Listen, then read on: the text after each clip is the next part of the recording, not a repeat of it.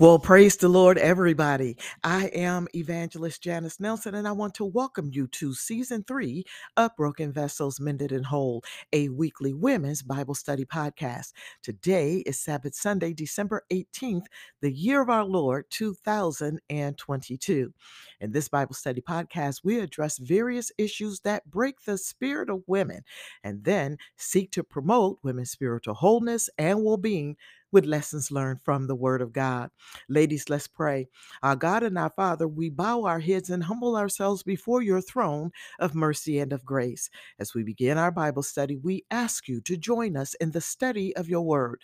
Anoint my lips of clay so that your word, your word goes forth in spirit and in truth. Hide me behind the shadow of your cross so that you only are seen and heard in this Bible study. Will you bind the powers of the spirit of darkness so that not one evil deed is met against this ministry or these your people? Bless each person within the sound of my voice, and be ye glorified. In Jesus' name, I ask all of these things and give you thanks, even now in advance, for answered prayer, counted as done by faith and in accordance to your word. Amen. Ladies, today we continue our Bible study on the book of Ezekiel. This is a book that many women may not want to read, first, because it is a difficult book to read, and second, because many women identify Ezekiel as a misogynist, meaning someone who despises or is strongly prejudiced against women. They have arrived at this conclusion based on the sexually explicit imagery in several chapters of the book of Ezekiel, particularly in chapter sixteen and twenty-three, where some of the imagery is violent and abusive against women. It's going to take us quite a bit of time to work our way through the entire book of Ezekiel, but I hope that you will hang in there with me as we work our way through this interesting text, because there is more to Ezekiel's sexually violent violent imagery than that which first meets the eye.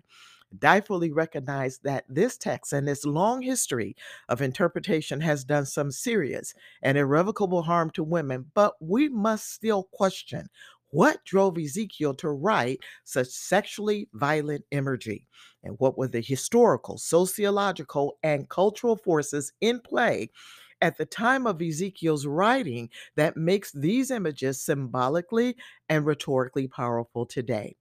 Now, I did not usually read all of the verses of the chapter because they are rather long, but just as in chapter sixteen, I am delving deeper into the verses of chapter twenty-three because I believe that it is important for women to understand why so many of us view Ezekiel as someone who despises or is strongly prejudiced against women. When I quote scriptures, I will either read from the King James Version or the New Revised Standard Version of the Bible. If I deviate from those versions, I will let you know. Ladies, the book of Ezekiel contains the prophecies attributed to the prophet Ezekiel. Ezekiel chapter twenty-three forms part of a series of predictions regarding the fall of Jerusalem and is written in the form of a message delivered by God to Ezekiel, written in three parts. Part one, which we studied last week, is God's first person account of his marriage to Oholah and Oholibah, who, by the way, are sisters. Part two of God's message, our study today, is God's announcement of judgment against Oholibah. By way of review, Ezekiel chapter twenty-three delves into the similarities of Oholah, or Samaria, and Oholibah, or Jerusalem. Ezekiel uses harlotry or prostitution metaphorically to define the forging of multiple political alliances, which he asserts were undertaken at these sisters' initiatives. Some readers of the Ezekiel text identify with those involved in diplomatic negotiations with the kingdom of Assyria and Babylon, and as these readers identify with the female characters Oholah and Oholibah, they recognize their attempts to secure power through the lens of Ezekiel's sexual metaphor of harlotry or prostitution. Other readers note the fundamental ambiguity in the narrative account of the sisters' involvement with their lovers. On the one hand, their activity is characterized as whoredom, would suggest that the sisters initiate the alliances. On the other hand, the sisters become passive victims of their lo- lovers' brutal advances, as seen in Ezekiel chapter twenty-three, verses three and eight. Some readers see this as a typical patriarchal Um, incorrect labeling of women's experiences, because by calling the sisters' experience prostitution instead of rape, the narrative is blaming the victim. And as we all know, victim blaming is a symptom of rape culture, where society minimizes the severity of sexual violence against women and normalizes attitudes and beliefs that defend it. Despite viewing this as a fundamental problem of the chapter, the metaphor of harlotry or prostitution depends on this ambiguity, because as a prostitute, Oholibah initiates dangerous sexual liaisons, believing that she can dictate and control the terms of the transactions. Unfortunately, she soon finds herself subject to advances that she cannot control.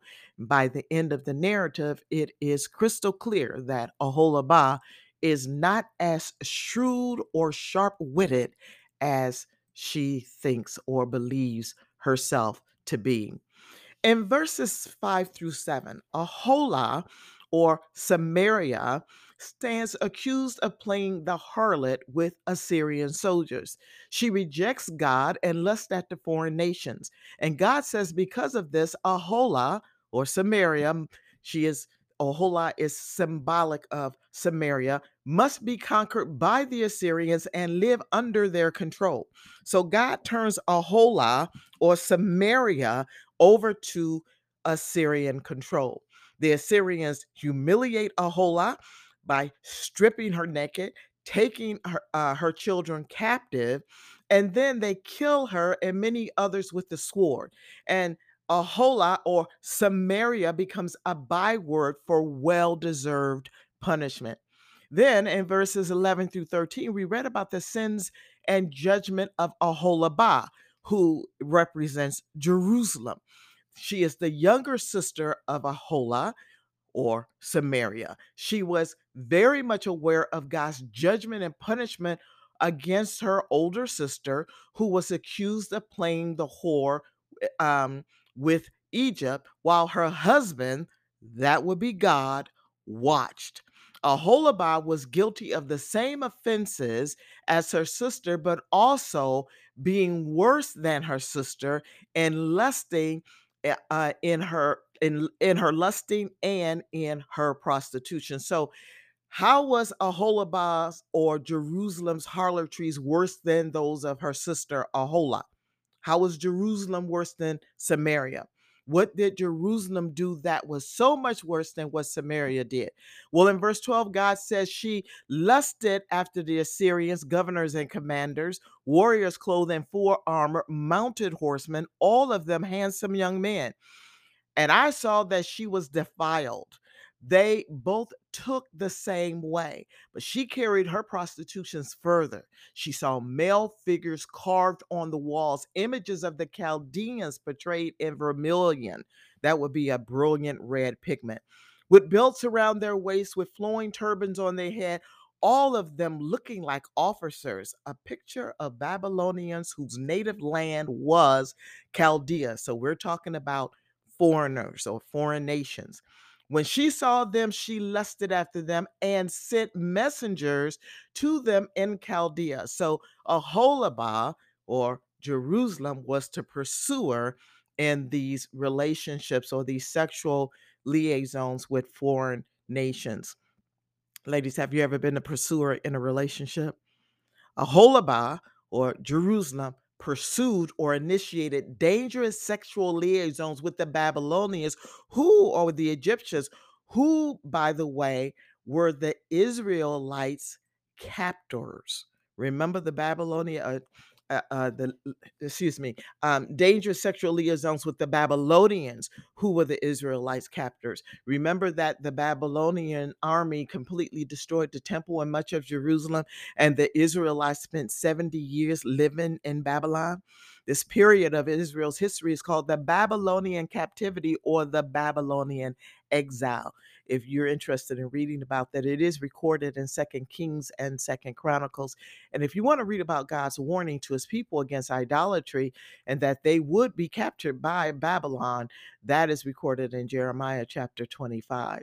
Last week we read in chapters twenty-three, verses nine through ten, God's, or, or two weeks ago actually, God's judgment against Oholah or Samaria. According to scriptures, um, God uh, delivered her into the hands of her lovers, into the hands of the Assyrians, for whom she lusted. These uncovered her nakedness. They seized her sons and her daughters, and they killed her with the sword.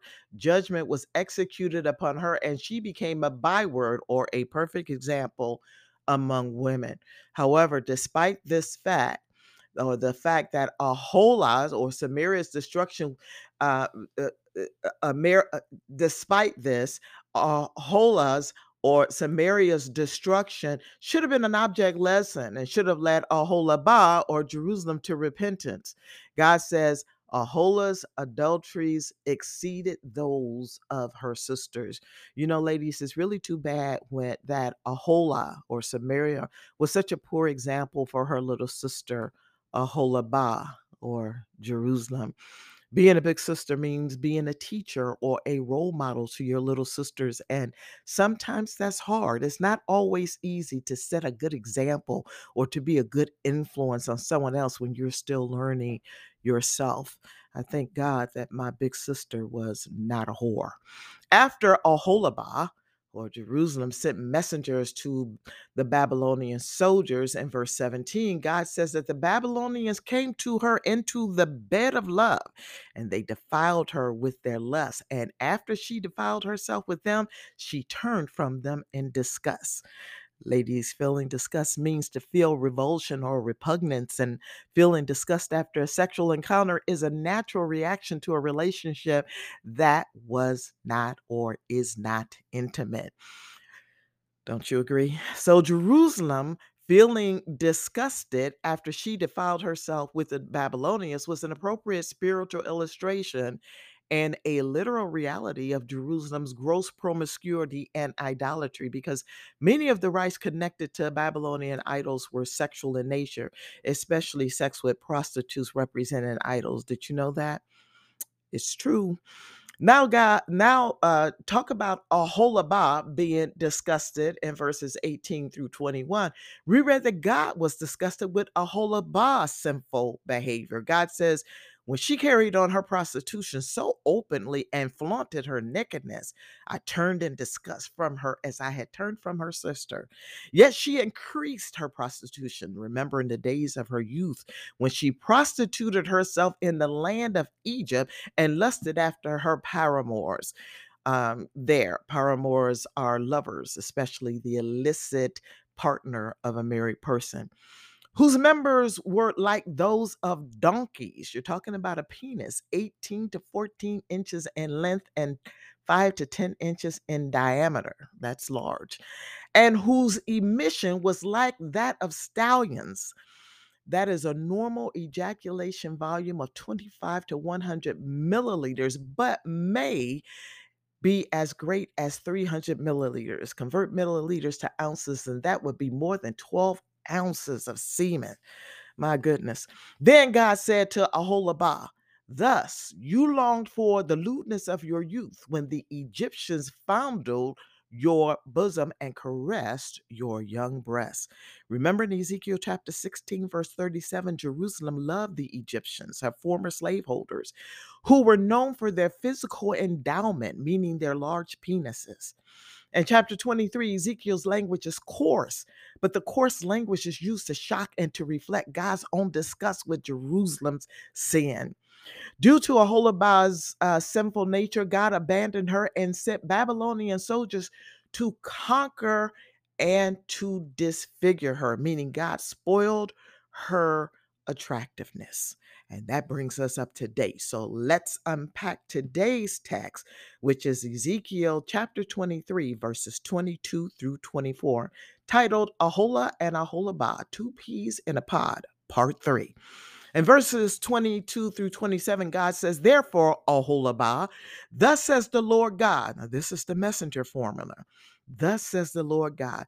It is God's direct, unmediated speech to Jerusalem. God says, I will rouse against you your lovers, for whom you turned in disgust, and I will bring them against you from every side, the Babylonians and the Chaldeans, Pekod and Shoah and Koha, and all the Assyrians with them. Handsome young men, governors and commanders, all of them soldiers and select leaders, all of them riding on horses. They shall come against you from the north with chariots and wagons and a host of people. They shall set themselves against you on every side with buckler, shield, and helmet. And I will commit the judgment to them, and they shall judge you according to their ordinances. This is bad. I will direct my indignation against you. So Jerusalem has provoked God to anger in order that they may deal with you in fury. This will be the outpouring of, of the wrath of God against ungodliness and unrighteousness. God says, they shall cut off your nose and your ears, and your survivors shall fall by the sword. They shall seize your sons and your daughters, and your survivors shall be devoured by fire. This is really bad stuff. They shall also strip you of your clothes and take away your fine jewels. That's nakedness. Okay, so they're going to be ashamed. So I will put an end to your lewdness and your prostitution brought from the land of Egypt. You shall not long for them or remember Egypt anymore. Now, remember two weeks ago when we did our overview of Ezekiel chapter twenty-three, I said that Oholibah, or Jerusalem's name, meant my tabernacle is in her. As such, God's judgment against Oholibah, or Jerusalem, was it, um, all the more deserved because the blessings of the temple, or because of the, excuse me, the blessings of the temple and the priesthood in her midst made her more accountable. God assembled an army against her from every side, the Babylonians and all the Chaldeans, Pekod and Shoah and Koah, and all the Assyrians with them. And Oholibah, or Jerusalem, was about to learn that those who she pursued and gave herself to would not treat her well at all. They would not treat her gently like a lover. No, God turned her over to armies of soldiers who were aggressive and abusive toward her and who perpetuated a cycle of shame against her. In verses twenty-eight through thirty-one, God says, for thus says the Lord God, there's that messenger formula again, I will deliver you into the hands of those whom you hate, into the hands of those whom you turned in disgust, and they shall deal with you in hatred and take away all the fruit of your labor and leave you naked and bare, and the nakedness of your prostitution shall be exposed. Your lewdness and your prostitutions have brought this upon you because you prostituted yourself with the nations. Those would be the foreign nations that surrounded Jerusalem, and polluted yourself with their idols. You have gone the way of your sister, that is Oholibah, or Samaria. Therefore, I will give her cup into your hand, thus says the Lord God. So God delivered Oholibah, or Jerusalem, over to those who hated her. Now, keep in mind that Jerusalem is representative of all of Israel, and God's favor transformed it, uh, Jerusalem. Remember that in Ezekiel sixteen, verses four through seven, we read about Jerusalem's birth and how God raised her um, from her humble, hated state, struggling in her own blood, weak, poor, and near death, to thriving like a plant in a field.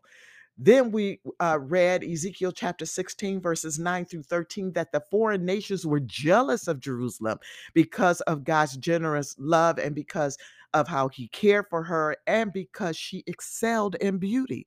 The Bible says she grew exceedingly beautiful, fit to be a queen, and was raised to royalty status. She became famous among the nations, and it was all because of the splendor that God bestowed on her, not of herself. Ladies, I personally believe that when someone hates you and is jealous of you, it is because they hate themselves and they want to be you, and they see you as a threat. And our text today, verse twenty, has said that God delivered Jerusalem over to those who hated her. And in verse and verse twenty-nine says the foreign nations deal with Jerusalem in hatred. And remember, this is God's judgment against Jerusalem for her lewdness and her prostitution. And God tells Jerusalem in verse thirty that she brought this judgment on herself. Further, in verses thirty-one through thirty-four, God says, "You have done the way, uh, gone the way of your sister. Therefore, I will give her cup into your hand. Thus says the Lord God. You shall drink your sister's cup deep and wide. It will bring scorn and derision. It holds so much. You will be filled with drunkenness and sorrow.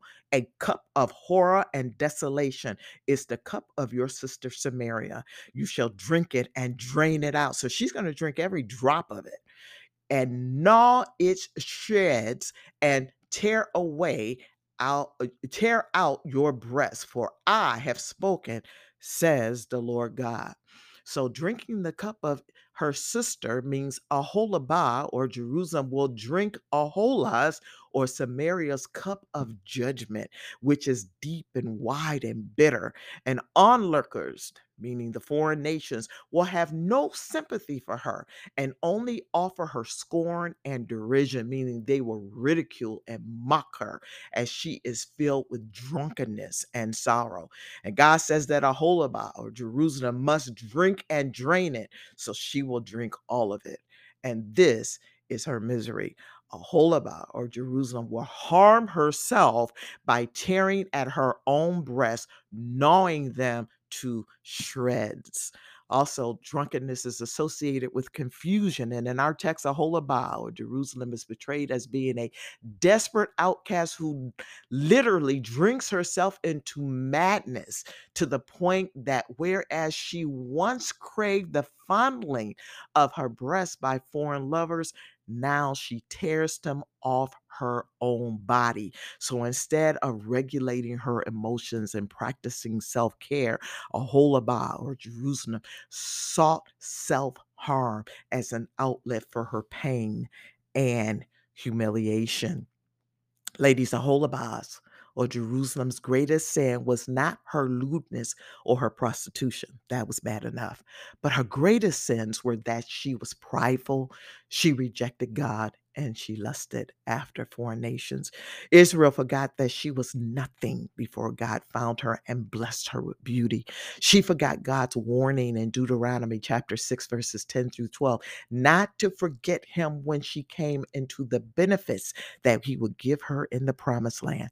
The more God blessed Israel, the more prideful she became. Ladies, pride is a negative force in our human existence. It is the opposite of humility and a source of great social friction. It has been called the deadliest sin. And indeed, Proverbs chapter sixteen, verse eighteen teaches that pride goes before destruction and the haughty spirit before the fall.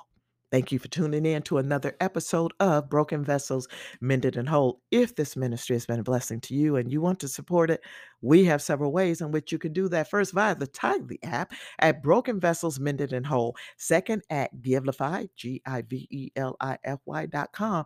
You may donate to Broken Vessels hyphen Mended and Whole, or you may mail whatever gifts of love you feel led to give to Broken Vessels Mended and Whole. We are a five oh one c three nonprofit religious organization located at P O Box three four six three seven, Los Angeles, California, nine zero zero three four. Please join me next week as we continue our Bible study on the book of Ezekiel right here on Broken Vessels Mended and Whole. And don't forget to check in with me on Facebook Live at Evangelist Janice, that's J A N I S, Nelson, today at twelve noon Pacific Daylight Time. In the meantime, take good care and may God continue to bless you. Amen.